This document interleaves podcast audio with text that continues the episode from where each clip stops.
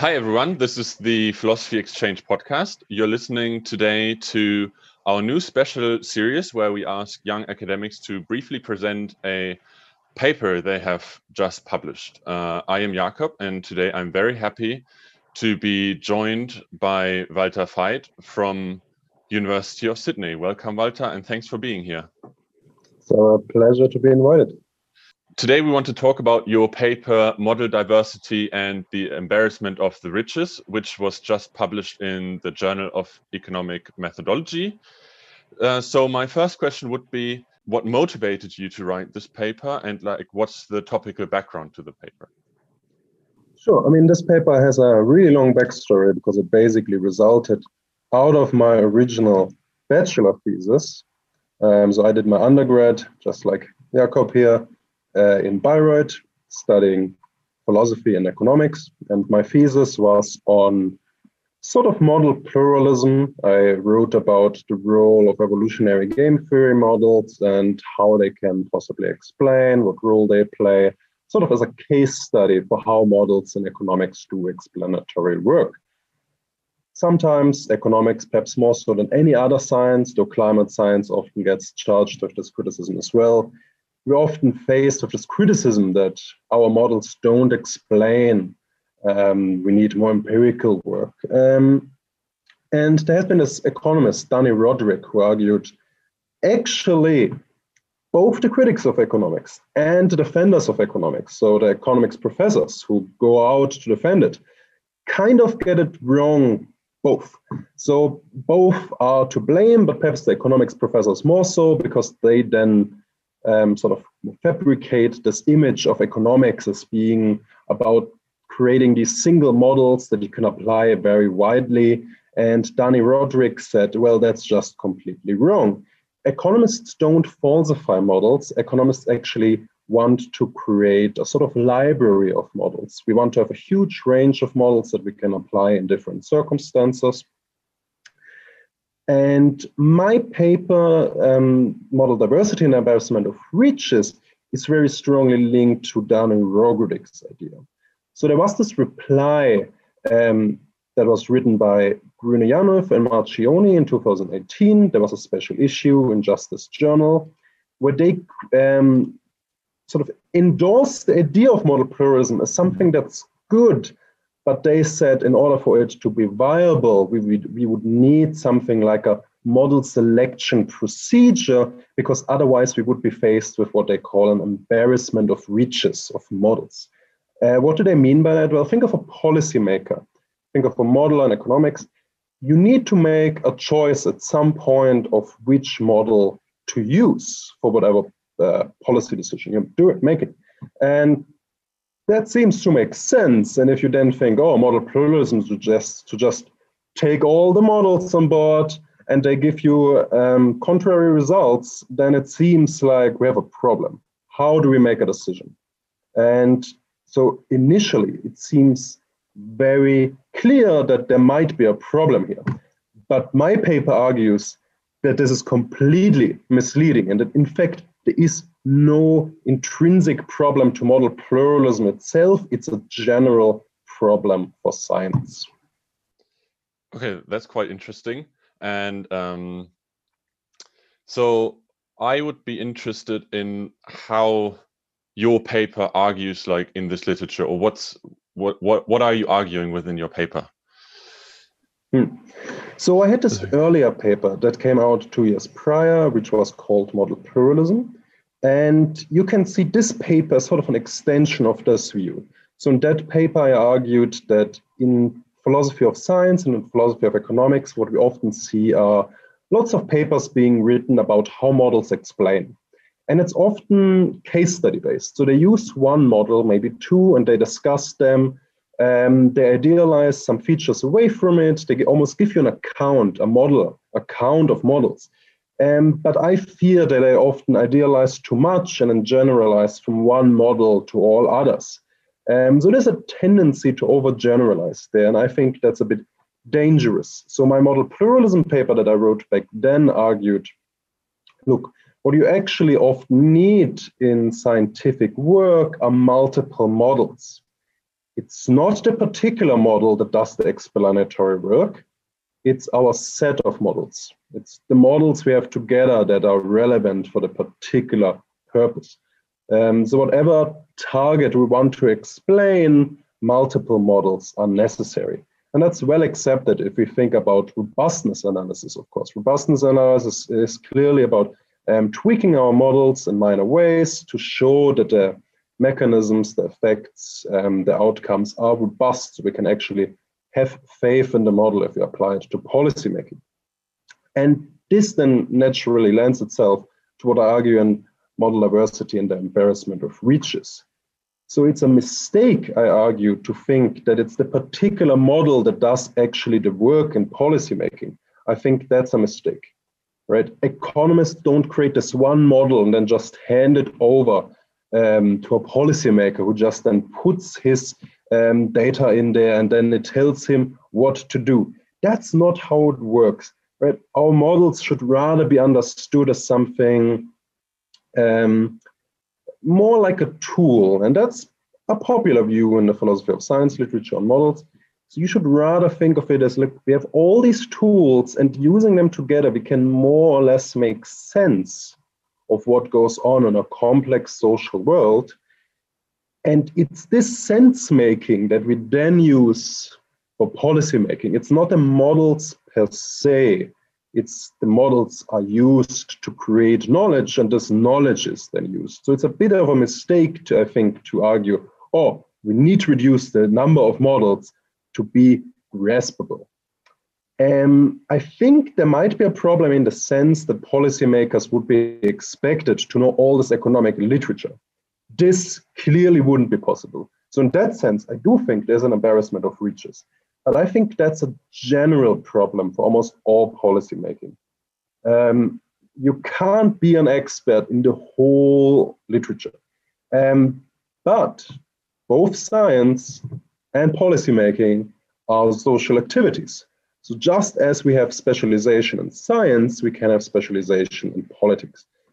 So you should think of science of, as economics more as a sort of social activity where economists co- cooperate and create multiple models for different purposes. And now putting them together, you can start why economics as a whole makes sense of things. Whereas if you just think of a single model and you sort of try to apply it to the real world, it looks as if it's completely far too idealized, it can't be used, it gives you a wrong idea of the world. Um, rationalization assumptions are just not tenable. And I think that's the mistake that Dani Rodrik wanted to point out. Um, it's actually the diversity that matters. And the way I understand your argument, so so out of this like diversity, um, the way I understand it, Grüne-Yanoff and Marchionni try to find some kind of mechanism to choose the right model or to, to choose mm. the right sets of models um, to so that the policymaker doesn't have the embarrassment of the riches. Um, but you tend to disagree with that as like with this attempt, right? Right. So basically, what they do, and I think um, in one sense, it's very traditional philosophical work. So if you think of philosophy as modeling, and you might think of it as a sort of attempt to idealize across the features of the world to give you one big model that explains as much as possible. Um, so there was this um, ecologist, Levins, who famously argued, look, in modeling, there are always trade-offs um, between precision, generality, and realism. And philosophers often then give up precision and realism in order to have a very general model of the world. And that's very admirable and that can be very useful. But sometimes what you inevitably end up with is then you sacrifice so much realism and so much precision that it's just no longer useful to be applied to that particular purpose. So I argue look, if you want to create this one modeling procedure, this one model selection procedure, which you which a policymaker can use for whatever purpose, and that just lends itself to one model, the sort of black box you put whatever in, the context doesn't matter. I don't think that's a viable idea. So I think that's completely misleading. I think the sets of models, the, the way models are constructed, it's far too much of a heterogeneous class of entities, of practices, contexts wild, uh, differ so wildly. If you think about climate change models, if you think about housing markets, if you think about which particular interventions in education uh, might create more uh, welfare over time, um, that's just not uh, such a unified class hmm. that you could have this one model that generalizes over that. So I want to urge caution here. I think it's absurd to think that you need one such model that you can use for everything um, in order for model pluralism to be viable. If you take my perspective and think of model pluralism as something that's inevitable in science, then this is an inevitable problem for science itself. So what you really need to do is think about the context much more. And you see this in Dani Rodrik's work. So Dani Rodrik has often criticized other economists for just applying uh, models created for the US market for developing nations. And often then um, the policy recommendations went completely wrong. So he argued we need to look much more at the context, for instance, Brazil um, it, it, might be very different, and then our policy recommendations might be very different. And I think that's a very important point. Context first, model later.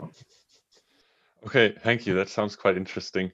Um, my my last question would be: uh, Are there points that you would have liked to expand it even more on within this topic, or are there further points of research that you think about working on or that other people should be working on? Hmm. So originally, funnily enough, I wanted to do my PhD on model pluralism. Um, I was told this probably has been done too much already. I couldn't say anything novel, or I might end up with a PhD that just repeats what has been said in the recent years. And that's, of course, worrisome because if you want a job, if your PhD is just a repetition of the literature, that's not going to be very useful. Now in my PhD, I'm doing something very different, um, but I'm still very interested in the modeling aspect. So I've spent, of course, my undergrad thinking about models and much of my master. And so one thing I'm particularly interested in, I think, is how, how you can use models from different literatures, put them together, and then make sense of um, the different things they tell you about the world and try to combine it. So you have these different puzzle pieces, and somehow you want to stitch them together. You see this in evolutionary biology. What do you do with a genetic model, uh, um, ecological model, put them together? But in economics, you see that as well. You have macro models, microeconomics models. How do you put them together? Some people have often tried and failed to provide micro foundations for macroeconomics models. And here I think you see the failure again, this attempt to create this one model that explains everything. We need to be more careful. So I think there's a real problem here, um, which is to use models created in different modeling cultures and modeling with different modeling practices. You have different norms for what a good model is. And from that perspective, so if you think about one modeling um, sort of practice where they have their own norms, it's very reasonable just to then have the a macro level perspective and see why one modeling culture disagrees with another because they might have different norms. What is a good model? They have very different contexts, they're interested in very different phenomena. But then for us as philosophers of economics, um, if we're interested not only in the particular practice and how it works and how we might uh, improve things, I'm more interested in sort of philosophy of nature. If you think of economics as um, a real phenomena in nature, and there's lots of different cultures in economics that try to understand it in different ways.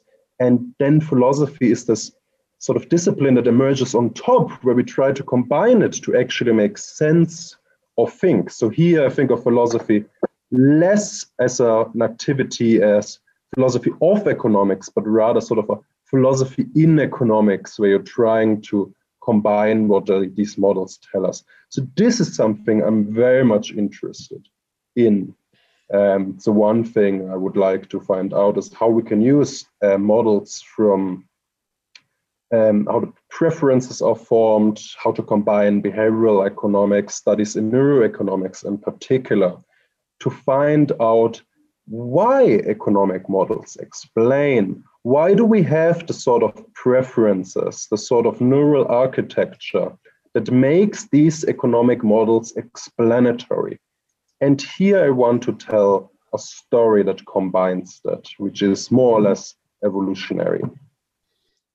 Okay. If one of our listeners wanted to read one book or one paper on, on the topic, do you have a suggestion for that?